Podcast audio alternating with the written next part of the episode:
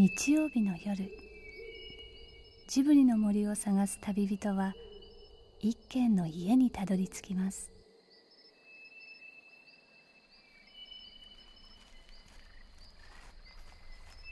ジブリの森のラジオの川のほとり。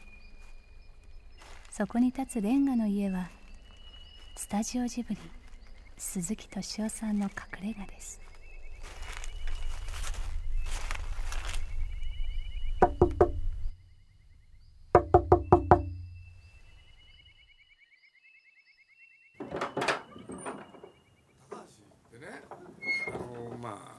改めて紹介すると何しろ徳間書店でねまあアニメージュも手伝ってくれたし、まあ、そういうことで言うと僕とずっと働いてきてほんでアニメあの今のジブリをやる時もまあジブリでね頑張って働いてくれたんだけれど、まあ、ある日思い立ってどうしたのかなと思ったら要するにあるとこから誘われてコンピューター雑誌の編集長をやるなということでね。これでまあいろいろあって送り出さざるを得なかったんですけれどね。その時にね、まあ、ジブリで、まあ、高橋一生懸命頑張ってたから盛大な盛大な送別会をねもう全社挙げてやったんですよ。ぜひ成功してくれところがねあっという間に失敗するんだよ 俺でねいろいろあってねもう一回ジブリに戻ってくることになるのよ他行くところがなくて。ね。ほんでよしゃいいのにねまたやめちゃうんですよ。その後。恋愛には夜ごとエネルギッシュな人たちが集いいつも感触のある深い話が繰り広げられている小田さんの片腕ですかわけではありません。どこが元ネタですか？あなるほどなるほなんかそういうとこないの？どそういうところですか？まあ広く言えば。あるでしょ。大概あるのよこういう話が。おばあちゃんのええ。まあ広くそうテーマ的なところでね三年ですね。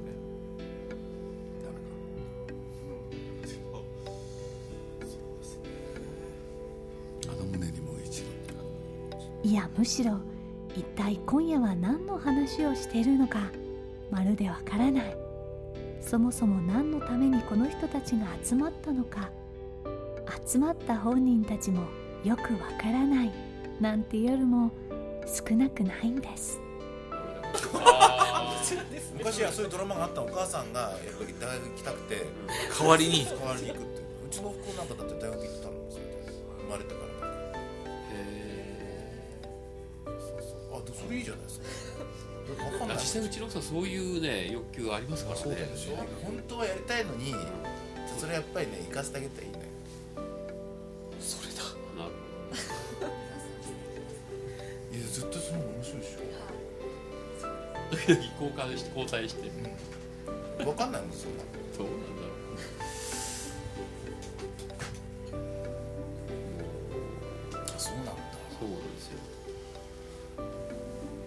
小林は落ち着いてんの？今年は落ち着きましたさすがに。3年目だし。結婚参加したしね。落ち着いてますよ。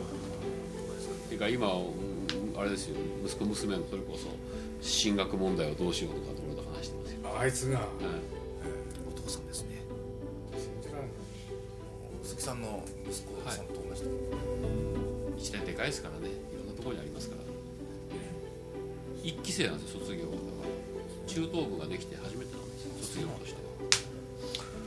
ひどい親父だったよね。ついに一度も行っていないっていう。あその学校に息子の、あどこの学校？へ入ったかもしれないかもね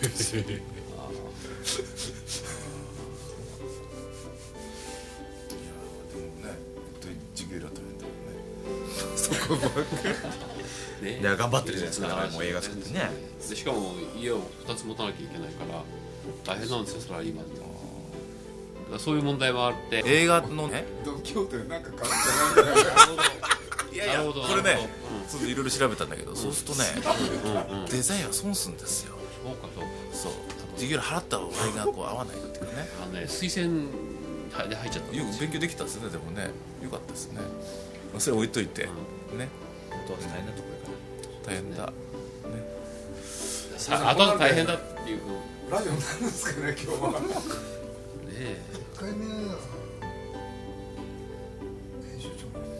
ねえ1回目は編集長えてたんですね。いや考えてますよね。僕だって考えてますよ今。本当に。服部さんも考えてるぶっちゃけ収録はしてみたものの使えないなこりゃ。ってこともあるんですよね。テープもったいないから止めちゃいますか？AD の亀ちゃんは人には厳しい人です。でも確かにその通りだったのかもしれません3月に収録されたこの夜の3時間に及ぶディスクは汗まみれのロッカーにしばらく眠っていました。今週鈴木さんから一通のメールが届くまでは。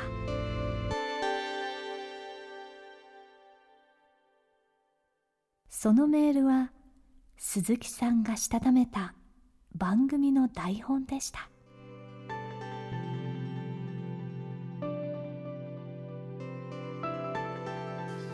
タイトル変えた？唐突ですね。いやこのねサマーウォーズ。まあ実を言うと今これは中心の人はマッドハウスですか？斎藤プロデューサーから角川の渡辺プロデューサー。日テレの高橋プロデューサー。奥田さんも入ってるの？で今マッドハウスであの夏用の映画ですか？細田守監督作品。はい。これで僕はもうとにかくこのタイトルを見てねあのよくないっつって「サマーウォーズ」って。変えた？お互い顔を見合わせる3人。この夜はアニメ版「時をかける少女」で注目を集めた細田守監督の最新作のプロデューサーたちが集まっている。いや変えたっつったんだよこれもともと決まってたもんなんだね。変えてないの？変えるも何も。ええタマオズで、うん。まあ、俺がかなり違うタイトルをいくことを含めてですね、強くですね、えーみんなにも話をしさまざまな意見を聞きました、うん。であの実際書いたしね「夏の扉」というタイトルもあったし、ね、その算数数学の得意な少年。っていうのもあったし、ああれいいタイトルだったでしょ、ケンジの夏っていうのもあったしね。鈴木さんの考えたとにかくそのリサーチも含めていろいろや,、やりました一通り。まずで全部自分のせ頭の中も整理した結果、これでいこうとやっぱりサマーボーズだということになったんだね。しました僕ら。そうなんだ、そうなんですよ。じゃああれすりゃじゃない「時をかける少女。2」ダメ。うーんあのまあその内容とあれに違いがありすぎるんじゃないかな。あ違うんだ。うん時をかける少女2というにはちょっと違いですけど時をかけ強いて言えば時をかける少女その後なんですけどその後の時をかける。少女男の子と女の子が出会ったのが時かけでその後っていうところがサマーオズだっていう言い方ですよね。なんかウォーズっての嫌だよね。戦い嫌じゃん。北日本みたいな感じしない。ウォーズね。ウォーズでしょ新しい視点でね、ウォーズ。サマーガール。これなんか聞いたことあるのサマーガー歌あったんですねスパイダースのサマーガーってあったんですよね。いいじゃないですか。サマーガールで。どうしたの？いやいやいや。斉藤君どうしたの？いやいやいや。基本的にねちょっとそうなんです。うん。まあじゃあどうぞどうぞ言ってください。大きく構えていきたいっていうのが、うん。あのた特に高橋プロデューサー以下話をした時ウに。ォーズで大きくなんかならないよねえって ねえってねえってって。こう自信を持っていきましょう自信を持って。いや。っていうかさそう。いや そのそうね。ほら。どういう話なんですか？どういう話なの？どういう話ななべちゃん俺がなべちゃんの担当だよこれ。はそうです。そうですね。だからうーん田舎のうんまああのちょっと待ってください。一言で言いたいんだよね。一言で言いたいそうんだよ。こういう絵があってね。栗ですよこ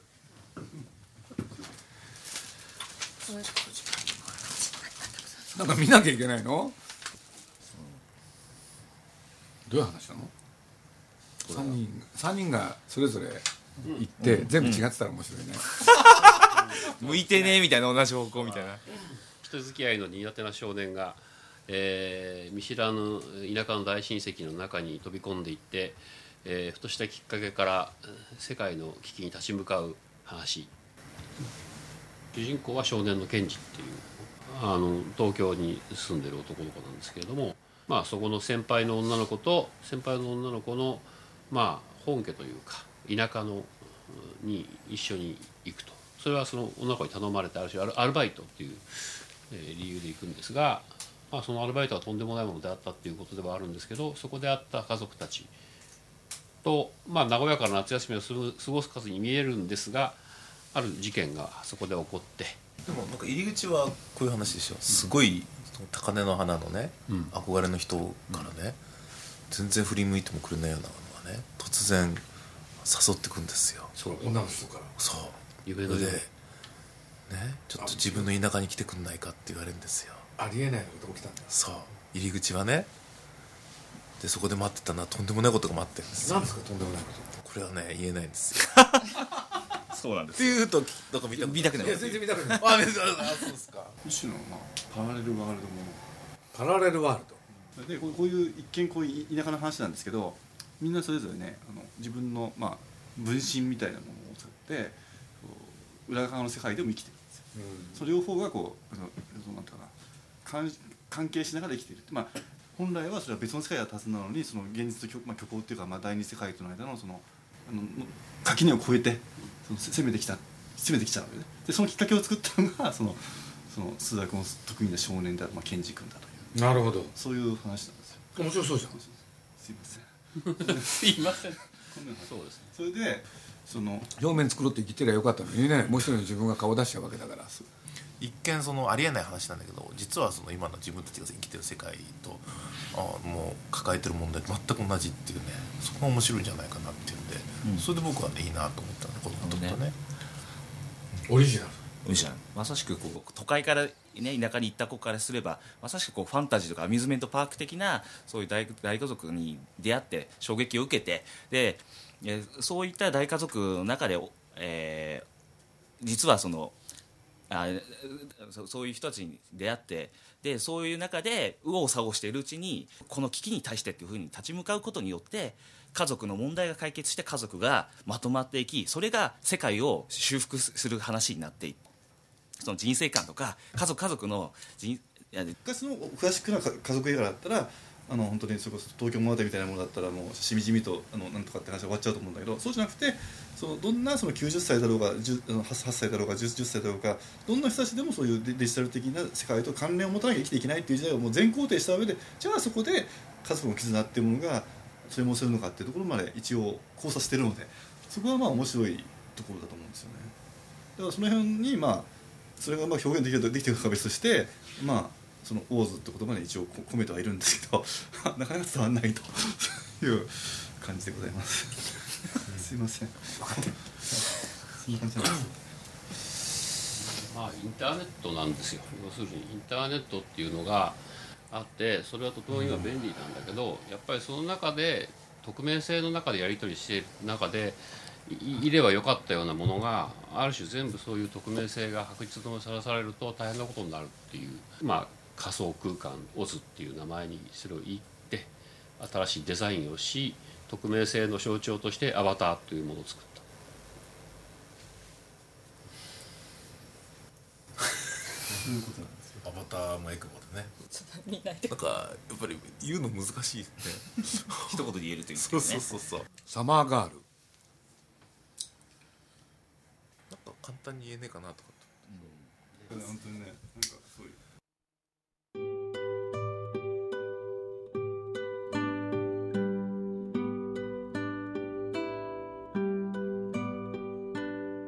話を始めて3時間が経っていた。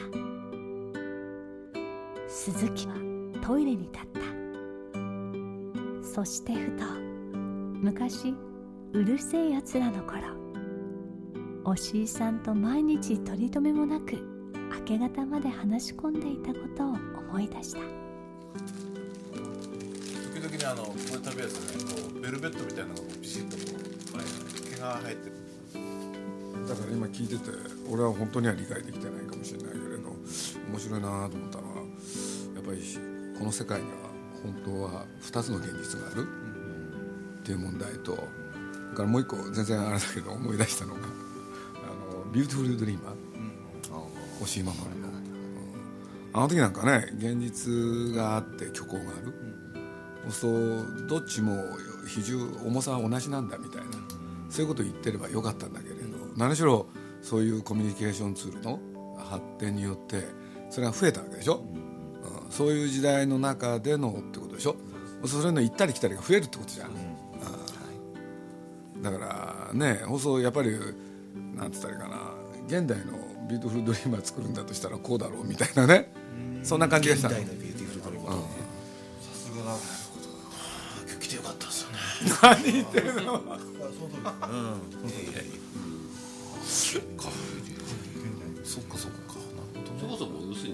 今の現代でその冒険物の成立する良しはどこにあるんだっていうところからこの話が始まったんですよ、オリジナルの話のでここではないどこかっていうのはどこにあるのかっていうところから始まって、あの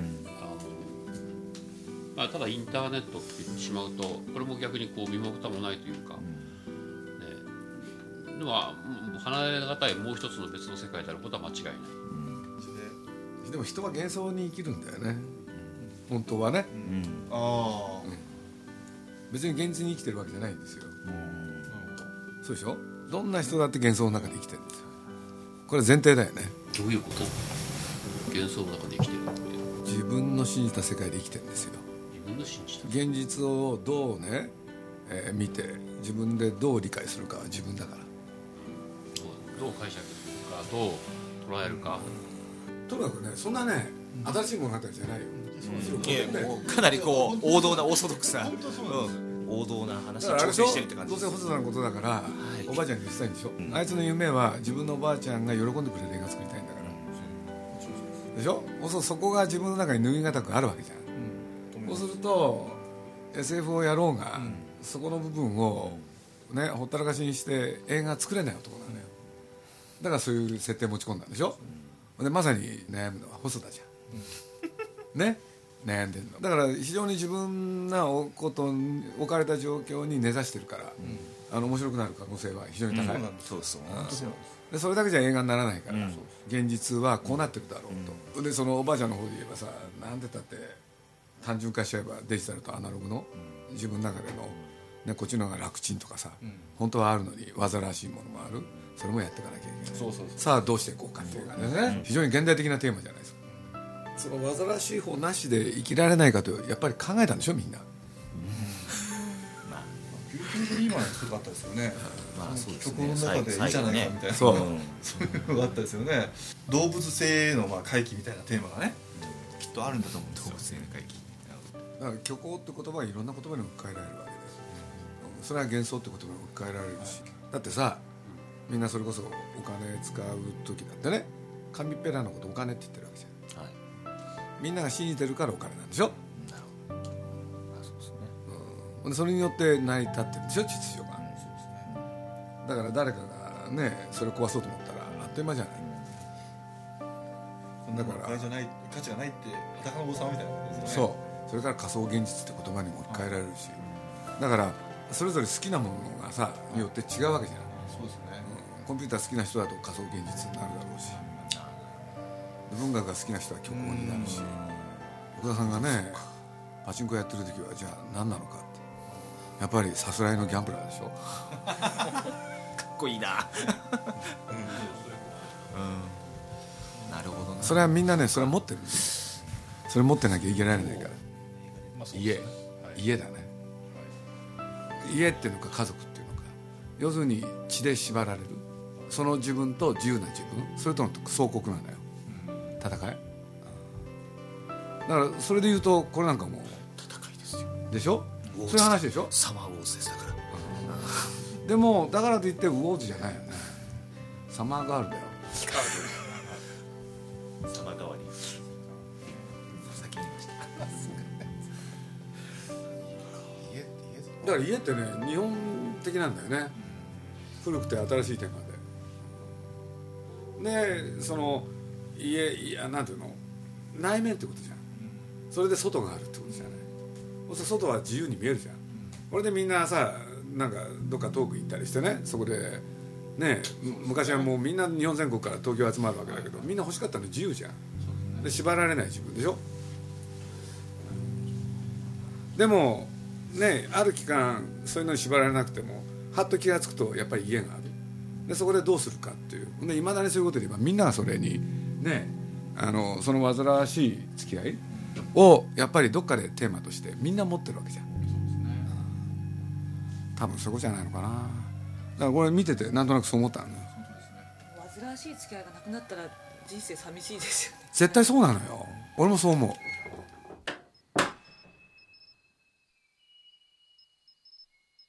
鈴木敏夫のジブリ汗まみれ。出演はスタジオジブリ鈴木敏夫と伊平陽子。マットハウスの斉藤雄一郎さん。日本テレビの奥田誠二さん。高橋望さん。角川書店の渡辺隆さん。そして構成は鈴木敏夫でした。日本の夏。それあのカトリセックで。そうですね。ダメいやビューティフルドリーマー的な。さっきそれの文字にもいいかなと思ったんだよ。ビューティフルビューティフルドリーマー2009どこにもうる星は入れなきゃいけないもんね。まさにビューティフルドリーマーじゃん。あるのビューティフルドリーマーってのは他に。ないじゃないですか。あれどこもつけそうなったよね。ないの？ないと思うんですよ。だったらビューティフルドリーマーでいいじゃない。ビューティフルドリーマー BD ってやつ BD これあるよね。だってどうせあれサブタイトルなんだまあ うるせえやつ。めちゃくちゃ食うとでね協力押し守るって入れてくるそこ？やっぱねスカやっぱねスカッとした突き抜け感とか爽快感必要なんですよこの作品には。ビューティフルドリーマーって言ったらちょっと見たくない？どう？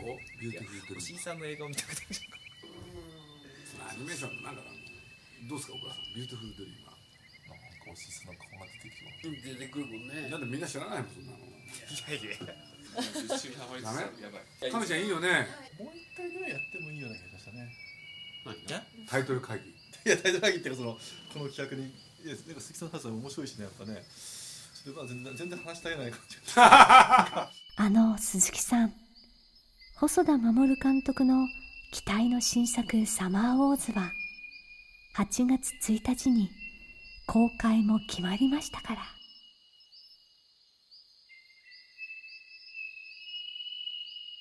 鈴木敏夫のジブリ汗まみれ。この番組はウォルト・ディズニー・スタジオ・ホーム・エンターテインメント。読売新聞ドリームスカイワード JAL 街のホットステーションローソン朝日飲料の提供でお送りしました。